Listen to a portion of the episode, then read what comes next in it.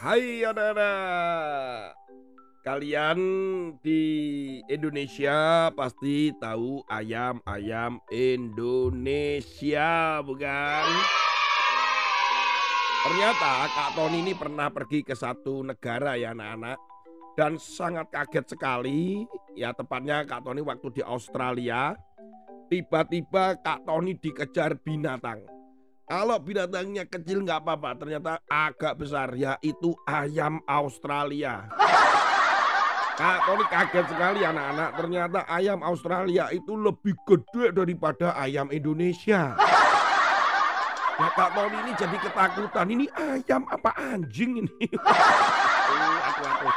Ternyata ayam-ayam mereka besar sekali. Apalagi ketika Kak Tony dapat kesempatan makan jenis unggas yang lain yaitu selain ayam ya yaitu apa ya? Uh, itu jenis uh, turkey turkey turkey. Waktu yang yang ekornya gede itu ya di belakang itu. Eh ternyata turkey itu daging turkey dan ayam tur turkey itu itu bener-bener gede banget anak-anak. Itu kalau satu orang makan turkey itu ayam turki itu aduh bisa bisa nggak kuat Nah, karena ayam-ayam di Indonesia yang kecil-kecil, nggak terlalu besar, dan ayam Indonesia itu dibagi dua ya, anak-anak. Satu ayam potong dan ayam yang disebut itu biasanya Kak Tony itu ayam kampung. Ayam kampung tuh ayamnya bisa kecil-kecil tapi lebih sehat. Kalau ayam potong itu ayam boiler namanya, ayam biasanya gede-gede. Nah, di dunia perdagangan dan di pasar-pasar ternyata ada pedagang-pedagang yang bermain curang anak-anak. Dengan cara apa? Ternyata ayam-ayam itu karena harganya ditentukan oleh berat. Jadi beratnya berapa ini? Satu kilo, maka harganya sekian gitu. Ini beratnya berapa? Oh sekian kilo, maka harganya sekian. Semakin ayam itu berat, semakin mahal. Ternyata ada pedagang-pedagang yang bermain curang anak-anak yaitu supaya ayamnya semakin berat. Nah, gitu. Apakah ditanami batu? Tidak bisa, Nana. Masa, dimasukin batu. Itu kan pembelinya tahu. Nah, ternyata para pedagang-pedagang curang itu menyuntik. Benar anak-anak, ternyata ayam-ayam yang sudah mati itu disuntik oleh para pedagang itu dengan air disuntik bagian dadanya, disuntik bagian pahanya, pokoknya semuanya disuntik supaya kelihatan lebih gemuk. Tentunya pasti lebih berat anak-anak. Nah kalau sudah lebih berat, kecurangan ini membuat mereka para pedagang mendapatkan keuntungan lebih besar. Ini namanya kecurangan dan ternyata bukan hanya daging ayam saja, bisa jadi daging sapi, daging kambing, itu bisa disuntik semua supaya kelihatan lebih besar dan lebih berat. Nah makanya hati-hati, ini juga nggak sehat buat para pembeli atau ketika kita konsumsi. Bahkan kalau di Afrika bisa dimasukin disuntik air yang mengandung garam. Nah anak-anak, bagaimana ciri-ciri ayam potong yang sudah disuntik air? Kak Tony sempat membaca-baca, ngelihat ini bisa menjadi membantu orang tuamu Jangan sampai tertipu oleh para pedagang ayam. Kulit ayam terlihat mengkilap, ya tidak kesat.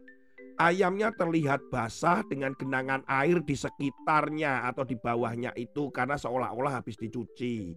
Saat ditekan daging ayamnya terasa agak kencang, nggak lembek-lembek begitu. Bila diangkat atau dijungkirkan cukup banyak tetesan air turun ya, karena akan disuntik air. Kalau dimasukkan permen yang keluar permen ya. Berat ayam terlihat tidak wajar, tiba-tiba bisa sangat berat sekali ya. Ketika rata-rata ayam beratnya berapa, dia sangat berat sekali. Saat dimasak akan menyusut jadi kecil. Karena mengeluarkan banyak air. Ya, jadi itu kecurangan-kecurangan. Nah, firman Tuhan hari ini mengajarkan kita supaya kita tidak boleh curang di dalam apa pun. Ketika kalian belajar, ketika kalian kalian nggak boleh curang. Kak Tony pernah mencoba melakukan kecurangan ketika anaknya Kak Tony diberikan tugas untuk membuat sesuatu dari barang bekas. Tapi Kak Tony curang. Bukan barang bekas, yang Kak Tony buat dari barang baru. Ya akhirnya mendapatkan nilai yang tidak bisa maksimal karena itu kecurangan kan. Yaitu Kak Tony harus bertobat dong dengan anaknya Kak Tony juga. Firman Tuhan hari ini dikatakan dalam Amsal pasal 20 ayat 23. Dua macam batu timbangan adalah kekejian bagi Tuhan, dan neraca serong itu tidak baik. Kita harus belajar jujur melakukan segala sesuatu. Jangan lakukan seperti para pedagang yang tadi dengan kecurangannya menyuntikkan air ke dalam i i i, i iya apa? Kok iya apa? Ya dalam ayam gitu ya. Kok i, i saya pikir ikan ya. Mungkin ikannya ada kecurangan juga. Saya belum tahu, belum baca Kak Tony. Kak Tony juga pernah melakukan kecurangan itu. Kak Tony juga pernah melakukan kecurangan membuat karya waktu SD ternyata nggak membuat tetapi beli di pasar. Hanya karena ingin ingin dapat nilai yang baik, nggak pengen sulit-sulit. Ya tapi ketahuan juga lah anak-anak ya kebohongan, kecurangan itu nggak suka. Tuhan nggak suka. Kalian juga harus belajar untuk jujur. Lakukanlah yang penting hasil usahanya itu maksimal. Kamu sudah melakukan yang terbaik dengan uh, usaha dengan cara yang sudah belajar dilatih. Misalkan masih belum sempurna nggak apa-apa, yang penting usahamu sendiri. Jangan curang dalam hal apa pun karena itu tidak baik dan kekejian bagi Tuhan. Tuhan Yesus memberkati, sampai ketemu lagi dengan Kak Tony. Amin.